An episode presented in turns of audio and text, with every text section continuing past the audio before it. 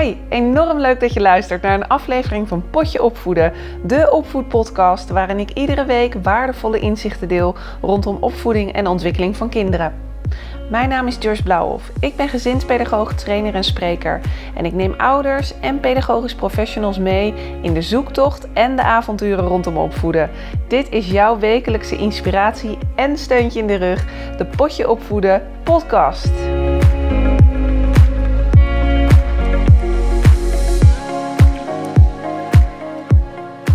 Hey, wat leuk dat je weer luistert naar een nieuwe aflevering van Potje Opvoeden. De laatste aflevering van seizoen 2. We gaan het in deze aflevering hebben over kunst en kind. En deze aflevering maak ik in samenwerking met Kinderopvang Totaal. En in deze aflevering heb ik een gesprek met Jill Piepelenbos. Zij is pedagogisch coach en huiskunstenaar bij Hestia Kinderopvang. En wij hebben een ontzettend inspirerend gesprek over hoe je kijkt naar creativiteit binnen het werk met kinderen, maar ook hoe stimuleer je nou die creatieve intelligentie bij kinderen en welke intelligenties bestaan er? Nou, dit is dus de laatste aflevering van seizoen 2 en ik wil Kinderopvang Totaal enorm bedanken voor de fijne samenwerking de afgelopen periode. En ik wil vooral ook jou bedanken. Het feit dat je weer luistert, dat je weer eh, deze podcast hebt opgezet, en je eh, de moeite neemt om geïnspireerd te raken binnen verschillende pedagogische onderwerpen. En ook ontzettend bedankt voor de fijne reacties die ik dit seizoen weer heb mogen ontvangen via social media. Komt er een seizoen 3? Wie weet. Volg me in ieder geval op Instagram en Facebook, Joyce Blauwhof. En ga ook naar mijn website jblauwhof.nl. Dat is www.jblauwhof.nl. En abonneer je op de nieuwsbrief. Dan blijf je in ieder geval op de hoogte van mocht er een nieuw seizoen starten. En zoals je weet van de vorige podcastaflevering met Annemieke Wagen over de seksuele opvoeding bij kinderen, wij gaan samen een webinar starten op woensdagavond 8 september van 8 uur tot half 10. Een vol webinar met inspiratie, lol, maar vooral heel veel handige tips, do's en don'ts als we kijken naar omgaan met de seksuele opvoeding bij kinderen. Want die ontwikkeling ook, de seksuele ontwikkeling, is net zo belangrijk als de taalontwikkeling, de cognitieve ontwikkeling, de sociaal-emotionele ontwikkeling. Wil je nou korting? Dat kan. Vul dan even code potje opvoeden in en dan krijg je 5 euro korting. En de investering is dan nog 19,99. En wil je een ticket kopen? Superleuk als wij je online zien. 8 september, woensdagavond, ga naar www.jblauw.nl slash webinar jblauw.nl slash webinar. En daar kan je verdere info vinden. Mocht het nou zo zijn, onverhoopt dat je live niet aanwezig kan zijn, niet getreurd. Het is zo dat het webinar nog drie weken na datum te bekijken is door je. Nou, nogmaals ontzettend bedankt voor het luisteren en ik wens je een hele mooie zomer 2021 toe en vooral heel veel inspiratie, heel veel creatieve inspiratie gewenst bij het beluisteren van deze podcast met Jill. Hestia Kinderopvang is een familiebedrijf met drie locaties in Amstelveen en Amsterdam, met ongeveer 170 kindplekken en 40 vaste medewerkers. Het gros van de ouders zijn expats. Mensen die tijdelijk verblijven in Nederland vanwege werk met een andere culturele achtergrond. Nou, Jill heb ik uitgenodigd in deze uitzending. Jill Piepelenbos en zij is pedagogisch coach en huiskunstenaar bij Hestia Kinderopvang en is ontzettend gepassioneerd over kunst en het kind. En met haar ga ik vandaag een gesprek uh, voeren. En Jill en ik hebben een voorgesprek gehad. En ik wil eerst even starten met aan jou, of voor jou moet ik zeggen, een verhaal voor te lezen over een jongetje en de bloem. Uh, het is een verhaal wat ik regelmatig gebruik in trainingen ook die ik geef. En het lijkt me leuk om op deze manier de podcastafleveringen te starten. En uh, Jill zal er dan ook op reageren. Nou, het verhaal heet Het jongetje met de bloem. En het verhaal is een vertaling van het gedicht van The Little Boy van Buckley uit 1961. Een klein jongetje ging voor het eerst naar school. Het was nogal een grote school, maar toen het jongetje merkte dat hij vanaf het speelplein direct de klas in kon stappen, was hij blij en leek de school niet meer zo groot. Op een ochtend zei de juf: Vandaag gaan we een tekening maken. Mooi, dacht het jongetje, want hij hield van tekenen. Hij kon leeuwen tekenen en tijgers, boten en treinen. Hij pakte zijn kleurpotloden en begon te tekenen. Maar de juf zei: Wacht, nog niet beginnen. En ze wachtte totdat iedereen klaar was. We gaan bloemen tekenen, zei de juf toen. Oké, dacht het ventje. En hij begon mooie bloemen te tekenen met oranje, roze en blauw. Maar de juf zei: Wacht, ik zal jullie laten zien hoe het moet. En ze tekende een rode bloem met een groene stengel op het bord. Het jongetje bekeek de bloem van de juf en keek toen naar zijn eigen bloem. Hij vond zijn eigen bloem mooier dan die van de juf, maar dat zei hij niet. Hij draaide alleen zijn blaadje om en maakte een bloem zoals die van de juf, rood met een groene stengel. Een andere keer zei de juf: We gaan iets maken van klei. Leuk, dacht hij, want hij kon allerlei dingen maken van klei: slangen, sneeuwpoppen, olifanten en muizen. En hij begon de klei al te kneden. Maar weer zei de juf: Wacht even, we gaan een schaal maken. Ik zal jullie laten zien hoe het moet. En ze liet de kinderen zien hoe ze een grote, diepe schaal maakten. Zo, zei ze, nu mogen jullie beginnen. Het jongetje maakte een schaal zoals die van de juf. Het duurde niet lang voordat het jongetje leerde te wachten en te kijken en de dingen precies zo te doen als de juf ze deed. En al gauw maakte hij geen dingen meer uit zichzelf. Toen verhuisde het gezin naar een andere stad en het jongetje moest naar een andere school. Tijdens zijn eerste schooldag zei de juf: Vandaag gaan we een tekening maken. Mooi, dacht hij, en hij wachtte totdat de juf hem vertelde wat hij doen moest. Maar de juf zei niets. Ze liep rond door de klas. Toen ze bij hem kwam, vroeg ze: Maak jij geen tekening? Jawel, zei hij, maar wat gaan we tekenen? Dat weet ik niet. Ik wacht totdat jij wat doet, zei de juf. Hoe, hoe moet ik dat doen dan? vroeg het jongetje. Nou, precies zoals jij wilt, zei de juf. En de kleur maakt ook niet uit, vroeg het jongetje. Elke kleur is goed, zei de juf. Want als iedereen dezelfde tekening maakt en dezelfde kleuren gebruikt, hoe moet ik dan weten wie wat heeft gemaakt? Dat weet ik niet, zei het jongetje en hij begon roze, oranje en blauwe bloemen te tekenen. Nou, Jill, wat vind je van dit verhaal? Ja, ik uh, vind het voor mij persoonlijk heel herkenbaar. En het is ook ergens een beetje verdrietig dat zo'n kind uh, zo opgelegd wordt hoe die iets moet maken. Een kind heeft van binnen, dat, dat hoor je in alles in dit verhaal, zoveel drang om te creëren en om zijn fantasie te gebruiken. En dan wordt op de rem getrokken, aan de teugels getrokken. Ho, wacht even. Ik zal je vertellen hoe het moet. Ja, en, en we gaan een diepe schaal maken ook. Ja, en dat is ergens heel verdrietig en ook ergens heel herkenbaar. Mm. Ik, uh, ik had dit ook op de basisschool en ik denk dat uh, veel mensen met mij dit ook hebben gehad. Ja, je hoort ook dat het effect op het jongetje is bij de tweede juf dat hij eigenlijk niet meer zo goed weet wat hij dan moet doen, hè? Dat hij in de wachtstand gaat. Ja. Is dat iets wat jij herkent uit de praktijk? Dat als volwassenen dit, uh, dit doen? Of? Ja, ik denk dat jonge kinderen horen graag dat ze, dat ze het goed doen of dat ze iets uh, goed kunnen. Dat stimuleert ze om het, om het meer te gaan doen. En nou, het is fijn om te horen dat je ergens goed in bent of dat je, dat je iets knap kan. Dus op het moment dat je dan de juf opvolgt wat je moet doen en je wordt daarvoor geprijsd, dan, oh, nou, de volgende keer zal ik luisteren en doe ik het meteen goed. Mm -hmm. Want je krijgt ook te horen eigenlijk indirect, wat jij zelf deed, dat was niet goed ik denk dat dat veel gebeurt in de kinderopvang en op scholen. Dus ja, ik herken het. Ik herken het uit mijn eigen ervaring. En ik denk dat het heel mooi is als kinderen dus wel die kans krijgen, zoals bij die tweede juf als hij verhuisd is, om te zeggen, ja, jij mag het weten. Ja, maak je eigen Kies maar. Ja, ja. gebruik je fantasie. Je mag alle kleuren gebruiken. Er is geen fout. Maar dat zo'n kind, dat jongetje eigenlijk al denkt van, oh, die stop zit er al op, die teugels. Hij voelt nog de teugels van de vorige juf. Ik wacht maar.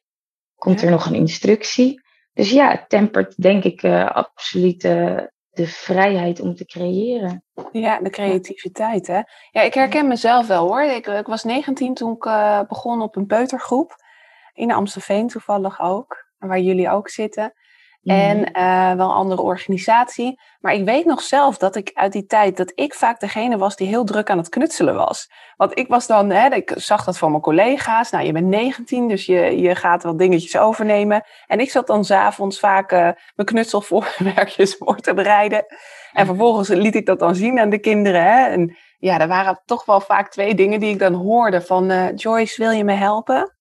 En uh, ik kan dit niet. En ja, door de ogen van een kind gekeken, snap ik het ook. Als jouw voorbeeld net zo goed moet zijn als het voorbeeld van, uh, van de juf, dan krijg je per direct, denk ik, faalangst. En ja. stimuleert dat niet de creativiteit. En vaak ook, Jill, ze waren er niet zo heel lang mee bezig. Nee. Dus in die begintijd, ik herken dat inderdaad wel. En dan hingen er twaalf dezelfde werkjes op een rij. Je hebt alle Sinterklaasjes en alle handjes. Juist, juist. En gelukkig zie je wel een tendens dat het steeds minder is in de kinderopvang. En dat we steeds meer richting procesgericht werken gaan. Want hoe kijken jullie daar naar eh, bij Hestia? Want jij bent de huiskunstenaar. Hè? Ja. Nou ja, vanuit onze werkwijze, Reggio Emilia Pedagogiek, zijn we inderdaad heel erg gericht op dat proces en het onderzoek. En niet zozeer op het werkje of het uiteindelijke eindproduct. Het gaat echt om, dat, om het onderzoeken. Wat doet het materiaal? Wat kan ik maken? Hoe kan ik het uitdrukken? En dat onderzoek is eigenlijk het werkje. Mhm. En het eindproduct, ja, dat, dat gaat soms kapot of dat zit vastgeplakt aan de tafel of, of de klei is inmiddels modder geworden omdat er water bij kwam. Maar ondertussen hebben de kinderen zoveel geleerd door te knijpen in die klei of door te smeren met die verf, door te mengen.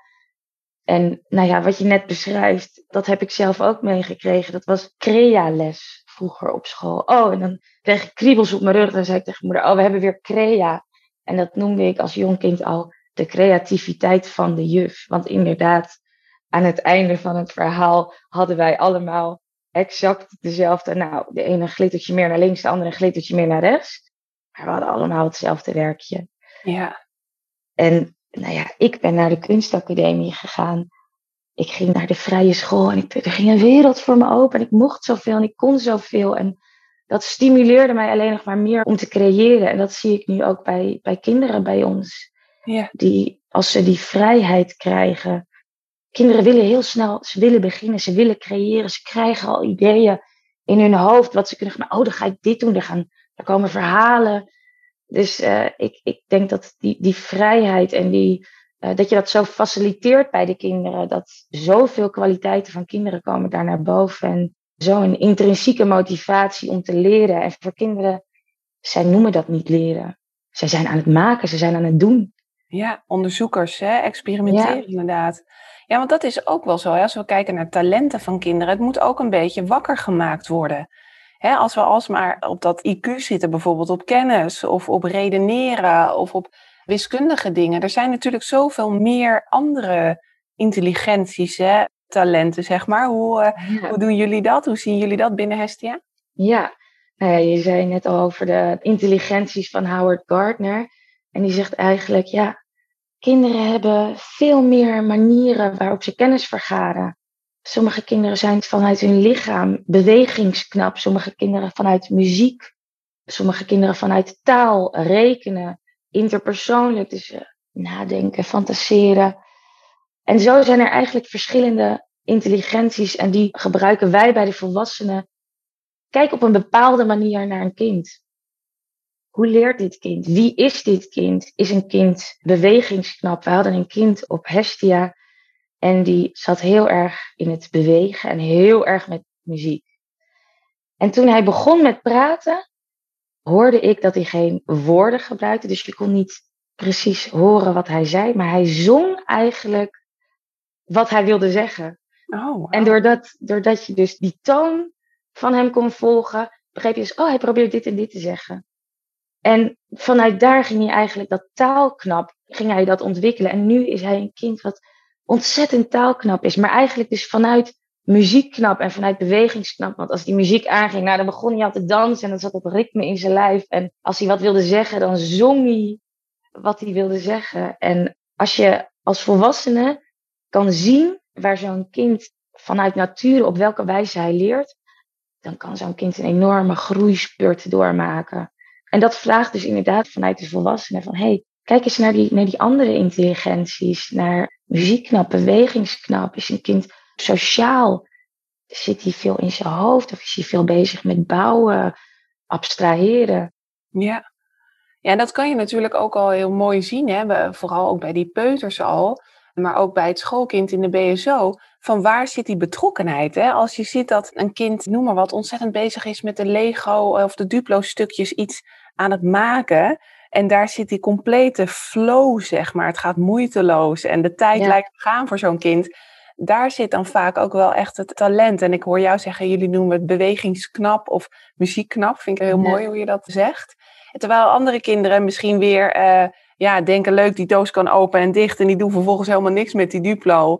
En uh, die zitten een beetje ritmisch op die doos uh, te kloppen. en die zitten, hebben daar weer meer gevoel voor, hè? Ja, ja, en ik denk wat het mooie is ook vanuit die intelligenties. Ik bedoel, wij volwassenen hebben ook allemaal allerlei intelligenties. En wij pakken dat op een bepaalde manier aan. En het mooie is juist dat je, dat je alle aspecten kan aanraken met die intelligenties. Als we bijvoorbeeld dat verhaal van die juf een beetje ontleden. Nou, ik kan me voorstellen dat die juf eh, misschien wel heel taalknap is. En dat ze denkt, nou, ik ga, ik ga dat uitleggen. En die benadert die kinderen eigenlijk alsof zij ook allemaal taalknap zijn luister maar naar mij, we gaan dat op zo'n zo'n manier doen. Het zou eigenlijk zo mooi zijn als die juf eens naar die klas zou kijken en zou kijken hoe leren deze kinderen? Wat is hun perspectief? Zouden wij die bloem kunnen tekenen vanuit beweging in plaats van op een A4'tje op een heel groot bord en die vorm van die bloem, die cirkel namaken met de arm omhoog, arm omlaag? Dan heb je dezelfde activiteit, zou ik het maar noemen, namelijk een bloem tekenen vanuit de beweging.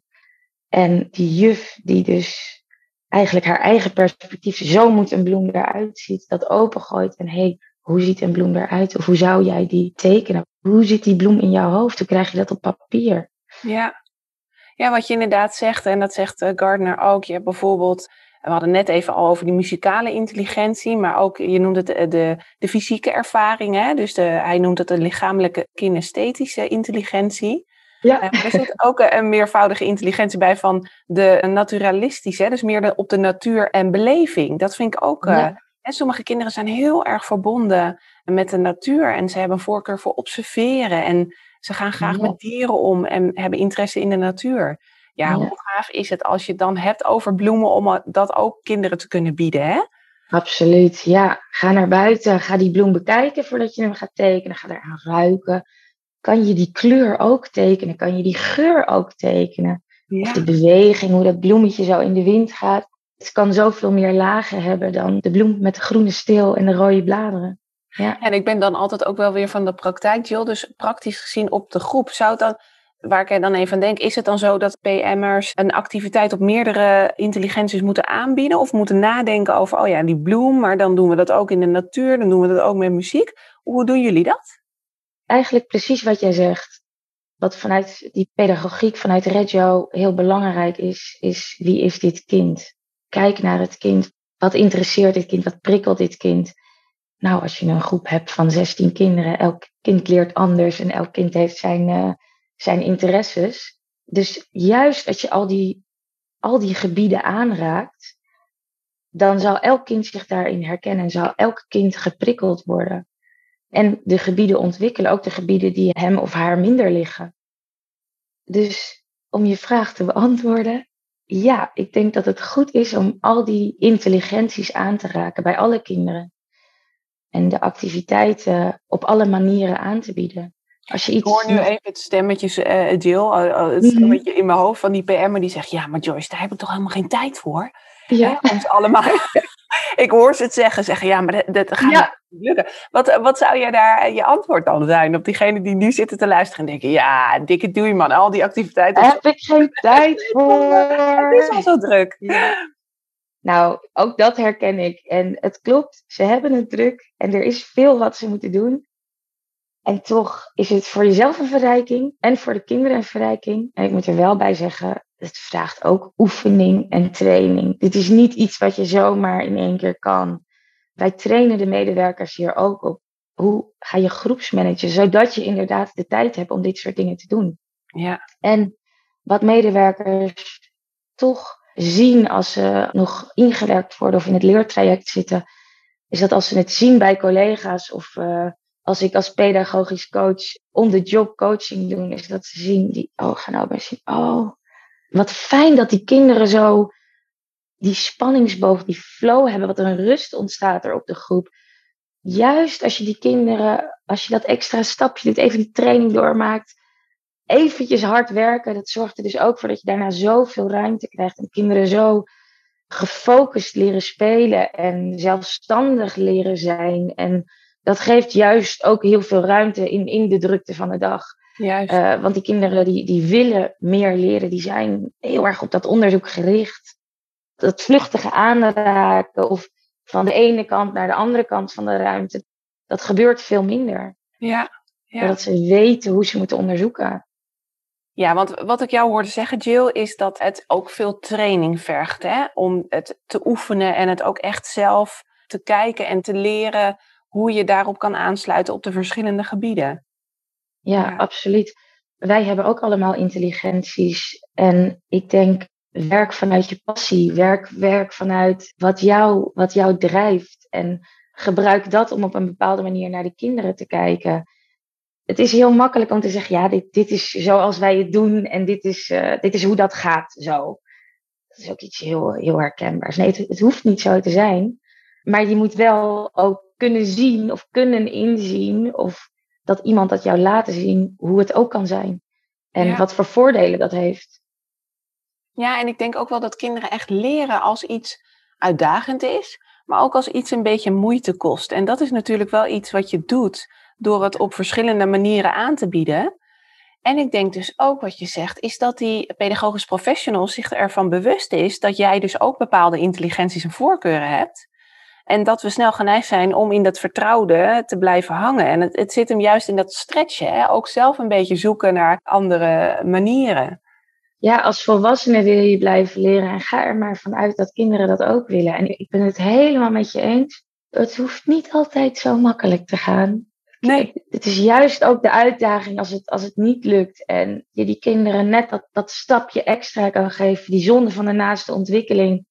Als ik jou net dat extra setje of die extra tool kan geven. Nou, het gevoel van overwinning bij zo'n kind. Bij jou als volwassene zal je dat vast herkennen. Ja. Dat, dat is zo groot. En die drang om dan door te leren. Nou, het maakt je werk zoveel makkelijker. Ja, ja, inderdaad. En wat je ook mooi zegt, het is ook een verrijking dus voor jezelf. En Loris Malagucci, eh, de Reggio-benadering die jullie uh, uitvoeren, ja, hij zegt natuurlijk ook, het kind heeft 100 talen, maar we nemen er 99 af. Hè? En zo is het Ja. ook wel, want een kind heeft allerlei manieren om zich te uiten. Eh, en we Ja. toch vaak een kind om stil te zitten of te doen zoals de volwassene doet. Dus dat is wel heel mooi als je dat mee kan geven. Je had eh, onlangs op LinkedIn had je een foto eh, geplaatst. En eh, daar zijn ontzettend veel reacties op gekomen. Je zit daar voor de nachtwacht met een groep peuters op een rij. En die foto had je geplaatst op LinkedIn. En je was ook wel ergens verbaasd hè, om de hoeveelheid reacties die je kreeg. Ja, nou, ik, als ik eraan terugdenk, dan krijg ik helemaal kippenvel. Wij zeggen inderdaad, nou, ieder kind voor zijn vierde de nachtwacht gezien. En ik kreeg inderdaad een herinnering op Instagram of Facebook. Oh, het is zoveel jaar geleden, deze foto. Zoals je hem beschrijft, met een, een groep driejarigen zittend op de grond, kijkend naar de nachtwacht. Een paar kinderen zijn aan het wijzen, we zijn aan het praten op die foto. Heel beeldend. En de reacties bleven binnenstromen. En ik, ik niet dat mensen het leuk vinden, maar ik was overweldigd met hoeveel leuke reacties er kwamen. En mensen die zeiden van, oh, kom ook bij ons museum langs. Of, eh, hey, heb je hier wel eens over nagedacht? Ja, ik, ik was er inderdaad verbaasd over. En het liet mij ook zien, er is heel veel behoefte hieraan. Ja. Aan kunst, aan kinderen aanbieden, kunsteducatie. Dus dat vond ik een, een hele leuke verrassing, dat mensen daar zo massaal op reageerden. Ja. Ja, want je, je zegt hè, ieder kind eh, voor zijn vierde levens, of zijn, eigenlijk zijn vijfde levensjaar, zeg maar, naar de nachtwacht. Waarom, Jill? Wa- Ja. Waarom moeten kinderen naar de nachtwacht? Ja. Jonge leeftijd. Ja, ik vind dat als je kinderen op jonge leeftijd kunsteducatie op, op welke manier dan ook aanbiedt, zorg je gewoon voor een laagdrempeligheid. Het is, zoals ik al zei, niet, niet leren, maar het is een doen. Het is leuk, het, het geeft energie. En de nachtwacht, ja, dat is ook een symbool daarvoor. Kinderen al jong in contact laten komen met cultuur, met, met kunst. En de nachtwacht is, ja, in het Rijksmuseum van het Rijk. Dat is, dat is ook uh, cultureel erfgoed. En de nachtwacht is zo ontzettend verhalend. Er is zoveel op te zien, uh, zoveel over te vertellen, over te filosoferen met, met ontzettend jonge kinderen al. Dat vonden wij gewoon een heel mooi kunstwerk om met die jonge kinderen al naartoe te gaan.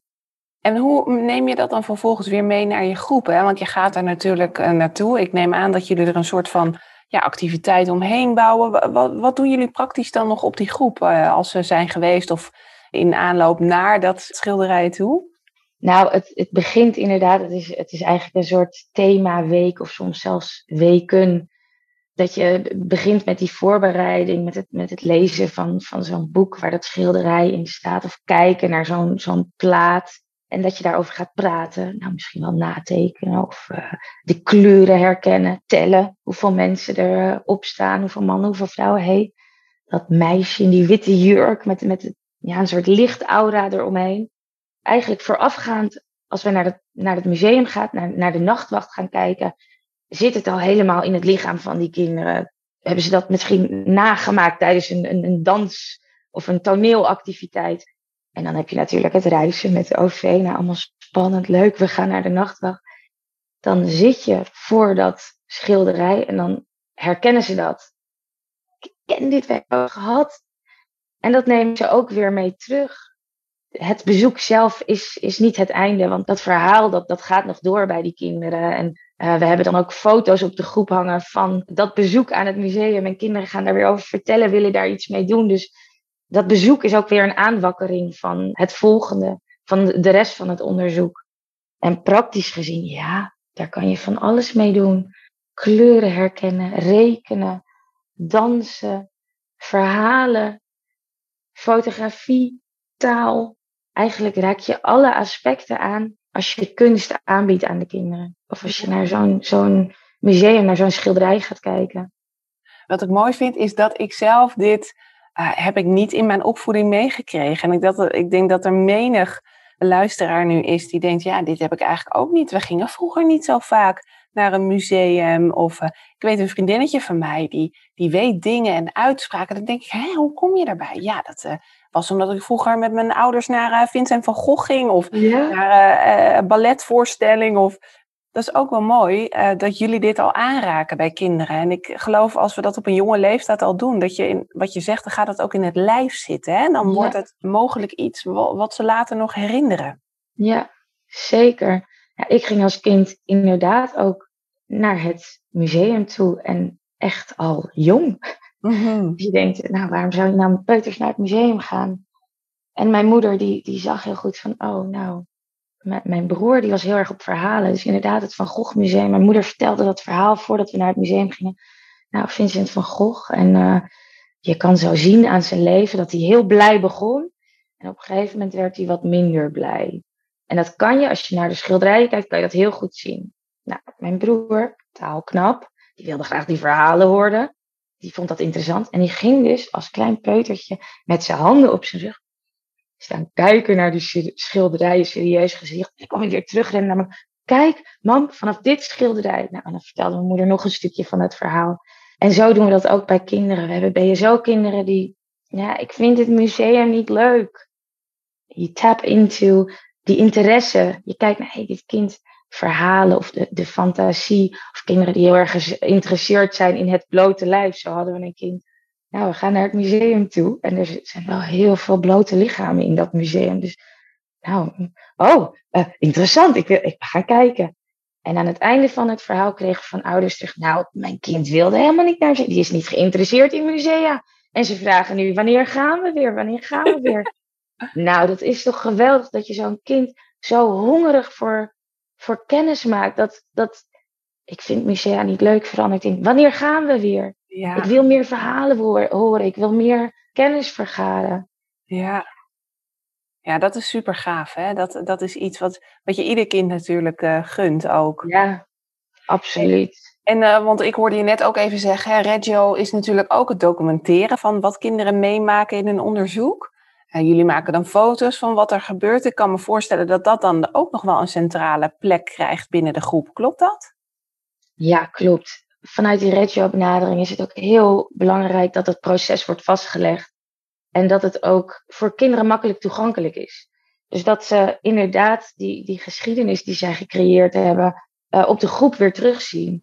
Dus wij hebben op de locaties eigenlijk overal plekken waar kinderen, nou ja, als ze ouders zijn, kunnen ze ze al lezen. Dus dan kan je ook echt uh, de verhalen uitschrijven. En als ze jonger zijn, uh, naar foto's kunnen kijken. Dus kijken naar een foto, dat ze aan het kijken zijn naar een schilderij. En wat er gebeurt, is dat dat eigenlijk weer opnieuw gaat leven. Er ontstaan weer nieuwe vragen. Ze gaan aanraken, die vormen natrekken. Dus daaruit vervolgt alweer de volgende activiteit en de volgende manier van kennis vergaren door leren, door onderzoeken.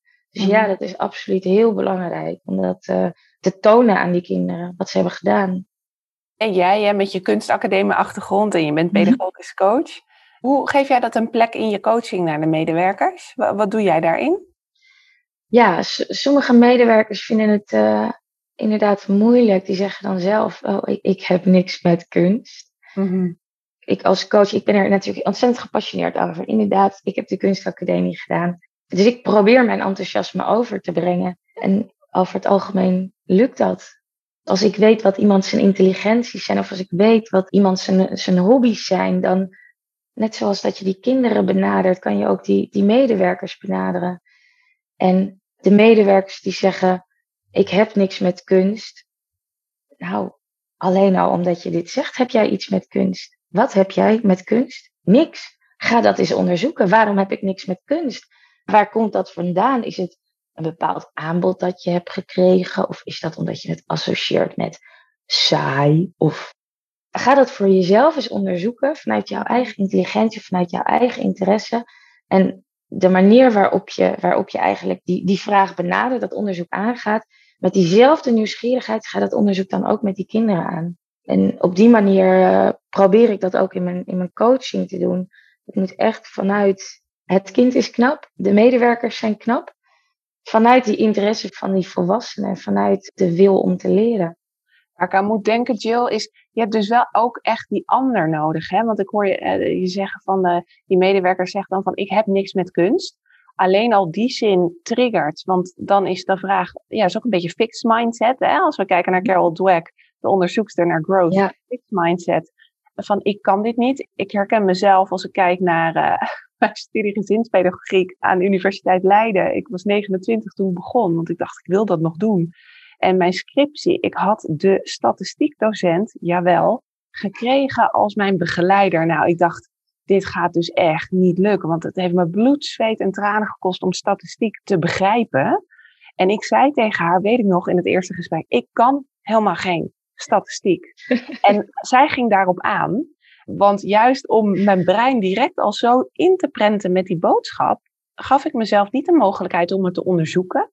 En wellicht dus die growth mindset, hè, van dat je iets kan leren, beheersen door te oefenen en te onderzoeken dat dat mogelijk wel dus iets is. Nou, ik hou nog steeds niet van statistiek hoor, maar het heeft mij wel mhm. een enorme boost in zelfvertrouwen gekregen. Dus achteraf was ik haar zo ontzettend uh, dankbaar dat zij mij heeft begeleid in dit proces en eigenlijk mijn ja, andere ideeën erover heeft gegeven. Maar ik kan me dus voorstellen dat het dus wel belangrijk is dat een coach of wie dan ook, als een medewerker dit zegt, dat je de moeite neemt om diegene te triggeren om het wel te gaan onderzoeken. Ik ben het helemaal met je eens. Ik denk dat er absoluut vanuit de persoon, of in, in mijn geval de pedagogische medewerkers, moet er wel de wil zijn. Zelfs als je zegt, ik wil het wel, maar kan het niet. Ja. Dan is er in ieder geval de wil. En daar kunnen we mee werken. Ja. Daar kan ik iets mee. Als jij zegt, ik kan het niet en ik wil het niet, dan wordt het moeilijk. Maar als je zegt, de wil is er, maar hoe moet ik dat nou doen? En ik ben er niet goed in en ik kan het niet en ik vind het niet leuk. Dan gaan we, gaan we samen op zoek, wat kan je wel? Wat vind je wel leuk? Ja. En vaak is het zo dat als ik het als pedagogisch coach kan koppelen aan iets waar zij wel passie voor voelen, dan kan je het al loslaten. Want dan begint dat balletje al zelf te rollen en dan begint dat al zo oh, te kribbelen. Oh, ik heb dit idee, oh, ik heb dat idee. Dan hoef je al niks meer te doen. Maar inderdaad, het is wel aan de coach kom niet in de drama-driehoek terecht. Uh, ga het niet oplossen. Nee. Of probeer het niet op te lossen. Precies, gaan, laten we niet gaan redden, maar laten we de wil om te leren opzoeken, opgraven, het, het vlammetje aansteken. En dan gaat het, als het goed is, hopelijk vanzelf. Ja. Inderdaad, mooi hoor. Ja, dan zie je ook wel weer hoe belangrijk de taak is als pedagogisch coach. En dat ik ook zo fijn vind dat deze functie gecreëerd is in de kinderopvang, omdat dat ja, van essentieel belang is om ook die motor in ontwikkeling en groei te kunnen zijn. Ja, ja ik ben het helemaal met je eens. Hestia, nou, we zijn in 2003 gestart en wij hadden eigenlijk altijd al een pedagogisch coach. Dus voor ons was het, oh, nou oké, dat doen we al toen het ingesteld werd. Er kwam alleen wat papierwerk bij, dat dan weer wel. Maar het is zo belangrijk dat, dat medewerkers gecoacht worden en dat ze af en toe een, een sparringspartner nodig hebben. En wat ik nu gewoon merk is dat bij nieuwe medewerkers ook, is dat ze in het begin vinden ze dat, dat coachen eng, want word je dan beoordeeld? Hoe, gaat dat dan? Ik als coach ben er voor jou, nou ja, ook voor de organisatie, maar ik ben er voor jou om je verder te helpen en om te zorgen dat jij je ontwikkelt. Dus wat ik bij medewerkers merk die het in het begin eng vinden om gecoacht te worden, is dat ze vervolgens mij uh, berichtjes sturen. Kunnen we weer een coachingafspraak maken? Of zou je me willen observeren op de groep? Of ik zou heel graag, ik heb een nieuw thema gestart, zou heel graag even met je erover willen sparren. Die medewerkers, die willen dat, die willen ontwikkelen, die willen het graag tegen iemand aanhouden.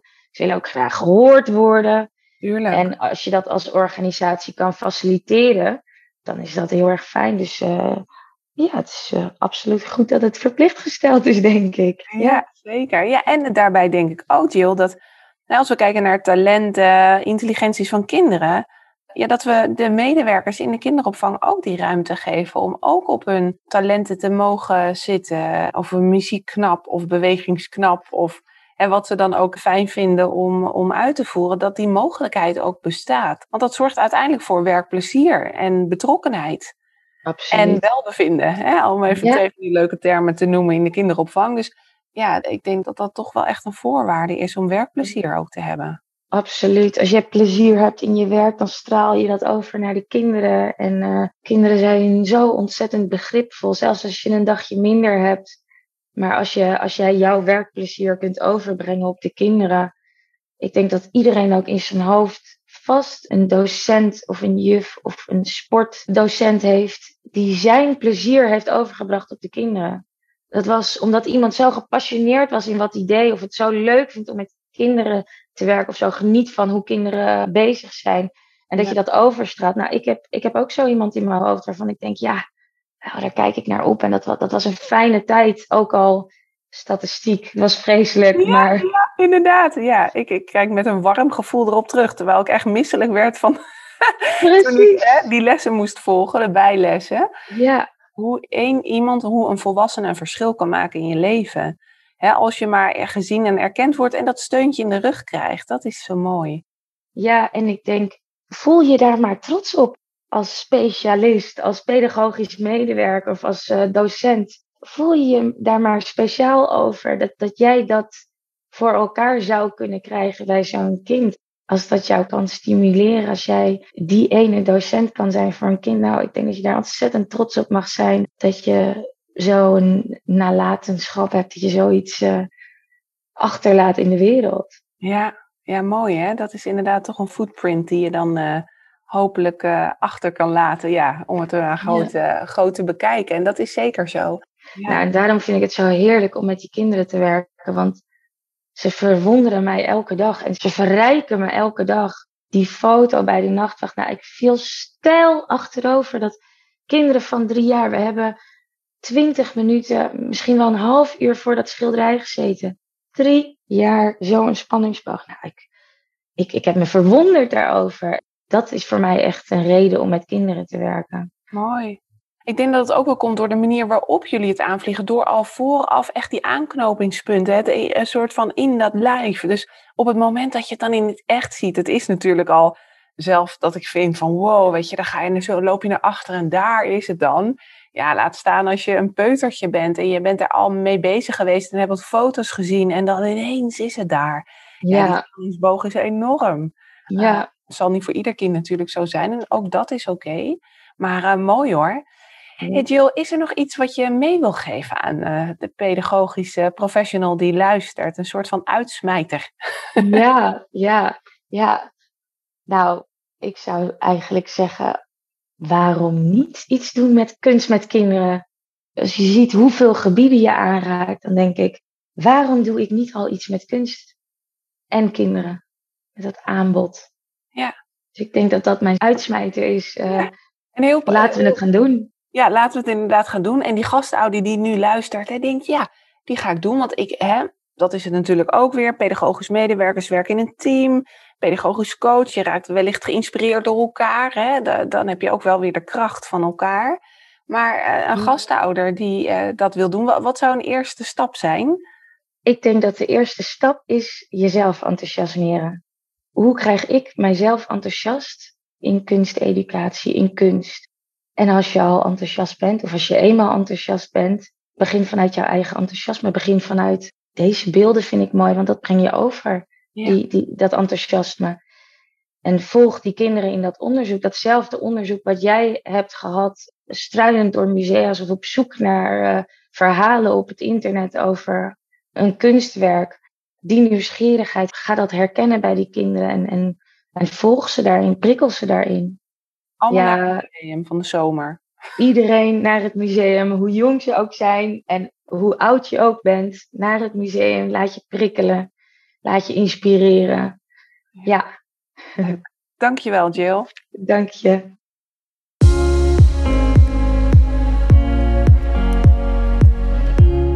Hey, wat ontzettend leuk dat je hebt geluisterd. Bedankt daarvoor. Nog een paar dingen die ik graag met je wil delen. Wil je alle afleveringen overzichtelijk onder elkaar? Abonneer je dan op deze podcast. Klik in jouw podcast-app op de button subscribe of abonneren en je ontvangt dan automatisch een berichtje als er een nieuwe aflevering online komt. Mijn missie is om zoveel mogelijk ouders en pedagogisch professionals te helpen bij het opvoeden van kinderen.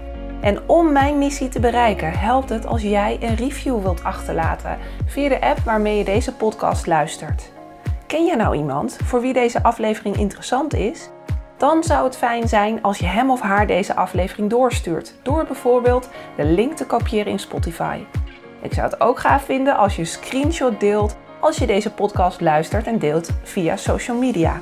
Ik vind het altijd leuk om een berichtje van je te ontvangen, om te horen wat je van deze podcast vindt en of je misschien zelf vragen of suggesties hebt. Stuur mij een berichtje via mijn website jblauwhof.nl. Dat is kleurblauw en hof met dubbel F jblauwhof.nl of via mijn Instagram pagina Joyce Blauwhof. Tot de volgende aflevering!